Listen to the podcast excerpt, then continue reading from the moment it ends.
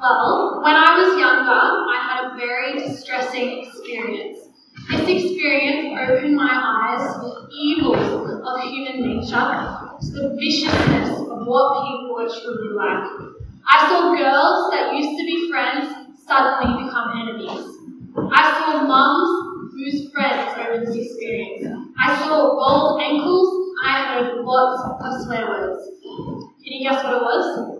It was the junior netball rep tryouts. Now let me tell you, there is nothing more vicious and more ferocious than 13 year old girls running around with numbers written on their legs like cattle, trying to impress people and get that prize position on the netball team.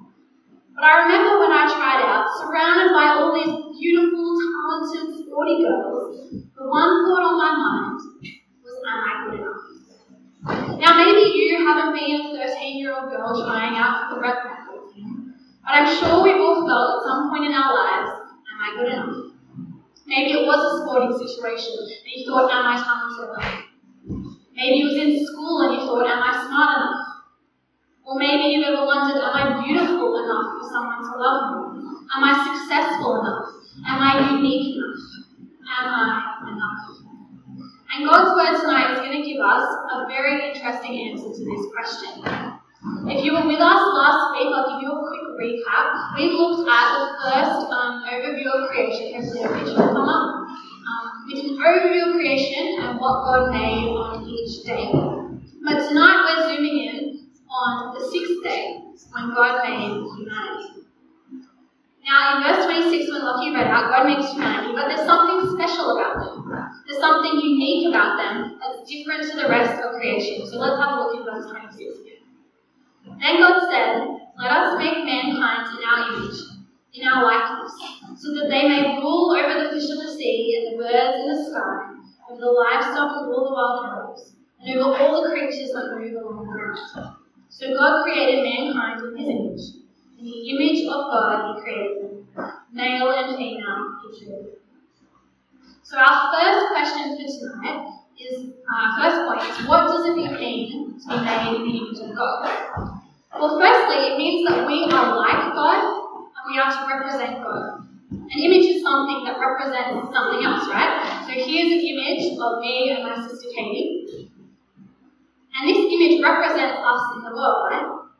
Now, the next image probably tells you a little bit more about us that we like to have fun, that we like to adventure, um, and it tells us a little bit more about who we are. But that's not actually us, right? It's an image. And so, when God created mankind in His image, it means that all humans are, represent God and are like Him. When we look at all people in the world, it should tell us what God is like. And so there's not just one specific way that humans are in the made in the image of God, but it includes a whole range of things. So take the fact that we can think ethically or morally, for example. A lion doesn't talk to another lion about whether they should become vegan or not, right? A cat doesn't think, or a dog doesn't think about whether they should chase a cat, they just do it, right? The fact that we're made in the image of God also means that we're relational. Just like God the Father interacts with God the Son, God the Spirit. We can relate to each other and have a relationship with God.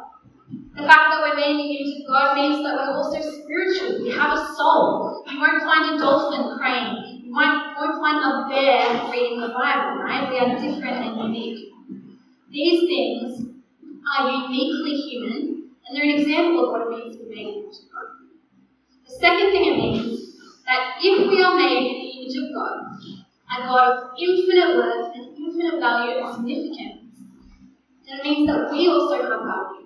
We are significant. God, when He made the world, put humans above the rest of creation, above the animals, the mountains, the rivers, and the plants. And whether you're a Christian or you're not a Christian here tonight, I hope that we could all agree that all people are valuable people with disabilities, people from different countries, people with different amounts of money, for example. But have you ever asked why? Who says people are valuable? Who cares? runs on their uh, little because they're weaker. Could a human mother do that? Of course not, right? But why is it wrong? Because we all know that people are valuable. And you know who first said that? God. And the crazy thing that I find in this is that being made in the image of God, having worth and having value, is not dependent on anything that we do. And that is so freeing. It doesn't matter whether you're black or white or young or old or disabled or sick, Christian or non Christian, you are made in the image of God. It doesn't matter if in your life you invent a cure for cancer or you're a garbage bin collector. You are made in the image of God. It doesn't matter if you've sucked up a million times following God or you've had a rough upbringing. You are made in the image of God. It doesn't matter if you're ashamed of your past or what you've done. You are made in the image of God. You have value because our God is infinitely valuable, and you were made to represent Him. You are worthy because our God is infinitely worthy, and you were made to be like Him. You are important because our God is the most important one in the universe, and you were made. So to recap, we are made to be like God and represent God. We are worthy and significant because God is worthy and significant. And the third aspect of being made in the image of God is that we were made to rule. Verse 28 shows us this. God blessed them and said to them, Be fruitful and increase in number, fill the earth and subdue it. Rule over the fish in the sea and the birds in the sky, and over every living creature that moves on the ground. So God gave humanity a job. Before sin was in the picture, He told humanity to be fruitful earth, to subdue it, and rule. And we're going to see Adam and Eve do this over the coming weeks. They're going to name the animals, they're going to work in the garden. So that means for us today that work is a good thing. Work is blessed by God. And so Christians today are called to bless and rule and grow what they have been given, whether that's a job, a house, a family, all for His glory. But sadly, we all know that people don't do this. The Sin enters the picture. And so that means when we were meant to be a blessing, we were meant to be make the world better, we don't always. We're still made in the image of God, but like I got on here, a shattered phone screen. We don't share that image perfectly. So what does that mean for you? Well, if you're a Christian here tonight, that it means that you are responsible for being a blessing over creation, for ruling over the tiny portions of it that you have. So that means that mowing the lawn, or washing the dishes, or feeding your pets, or a part-time job are all ways that we can fulfill God's call to rule over His creation. So we've talked broadly about what it means to be made in the image of God, but did you notice the one key aspect that was mentioned here? And this is our second point. We are made male and female in of God. Verse 26 and 7 gives us that one distinctional category, and it says, We were made male and female. So this means that God determines your biological sex. There are only two categories. There is no gender spectrum. But this is one distinction that our world really doesn't like right now. There are over 56 different categories you can select when you choose your gender on Facebook. But the Bible only has two. And that might be hard to hear. So I just want to show you a few examples from history to show you why it's important to trust God's design rather than culture. Our, our world has always had a problem with this verse in one way or another. And I'm just going to show you why it's important to trust God's way. Culture changes, Bible doesn't. Our first example is from 1700 Britain. This is William Wilberforce. He was a Christian who advocated for the end of slavery. But the problem was a lot of people didn't like that idea because slaves got them a lot of money. People don't like God's word because they want to live how they want. But William Wilberforce challenged this view of the society at the time, and he had to remind them that slaves God, so they should be treated with the dignity and respect that they deserve. And eventually, after a lot of political work, slavery became illegal. Culture changes, violence doesn't. Our second example is from the 1960s. This is Martin Luther King Jr. He was a Christian in America, and he led nonviolent protests to promote the rights of African Americans. And they were being treated really poorly and discriminated against. Many people didn't even want to sit next to them or have their children go to the same school. But Martin Luther King challenged this view and said, no, all people, no matter the colour of their skin, are made in the image of God and deserve to be treated with dignity and respect. And eventually the unjust laws and views of culture began to change.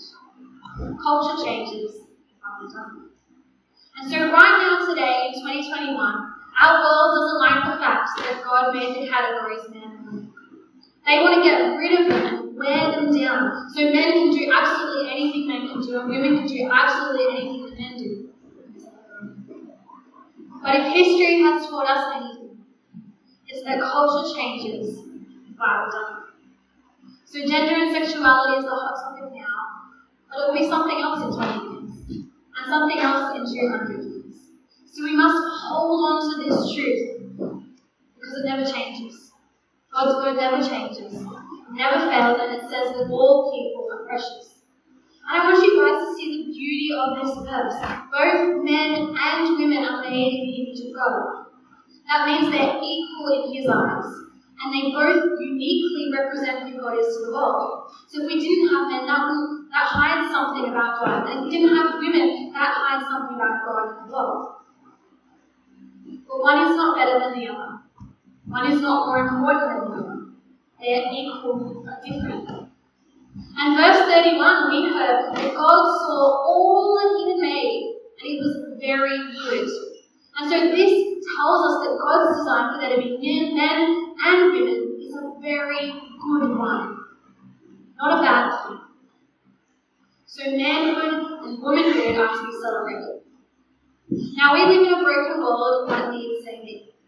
So that means that there are people who may feel like that they are a different gender. We need to love and care for these people the same, but still say that your sex was given by God. And being in that broken world also means that we are incomplete image bearers. We sin, we try to control people, we don't love perfectly, we hurt each other. And so we are like those shadow phone screens. You can still see the image and see what it's meant to look like, it's fractured and broken. We don't perfectly represent God. So here's the answer to the question I posed at the beginning Are you enough?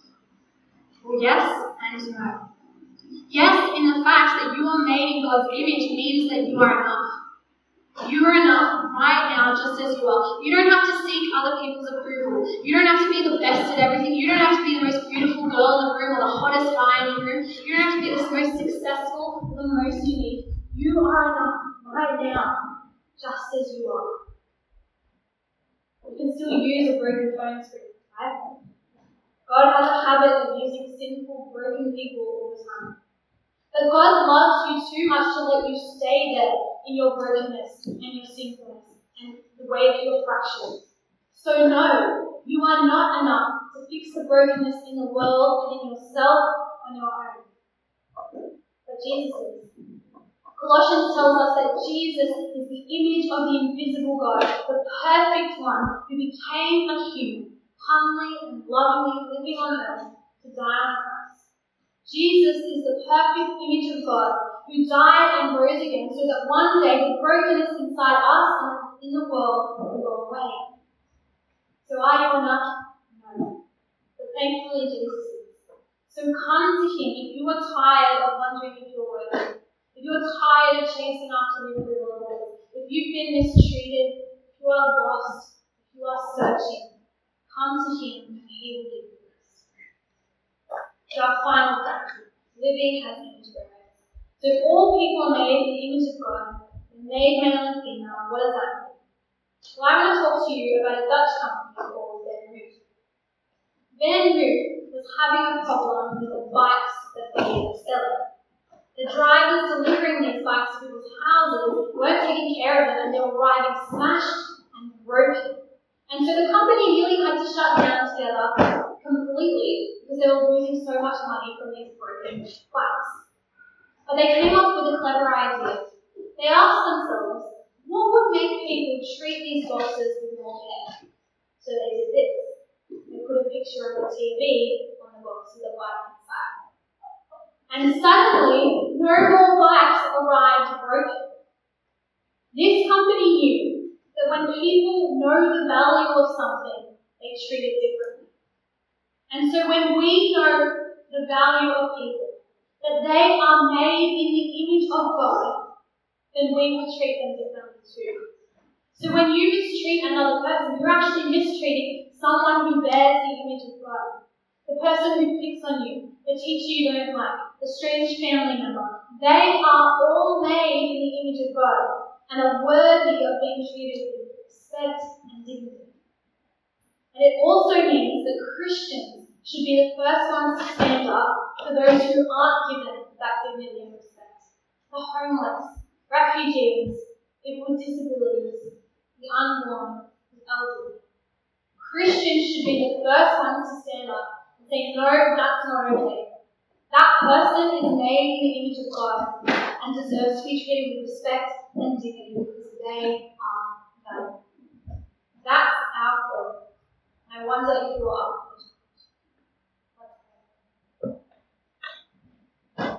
Heavenly Father, we thank you that you have made us in your image.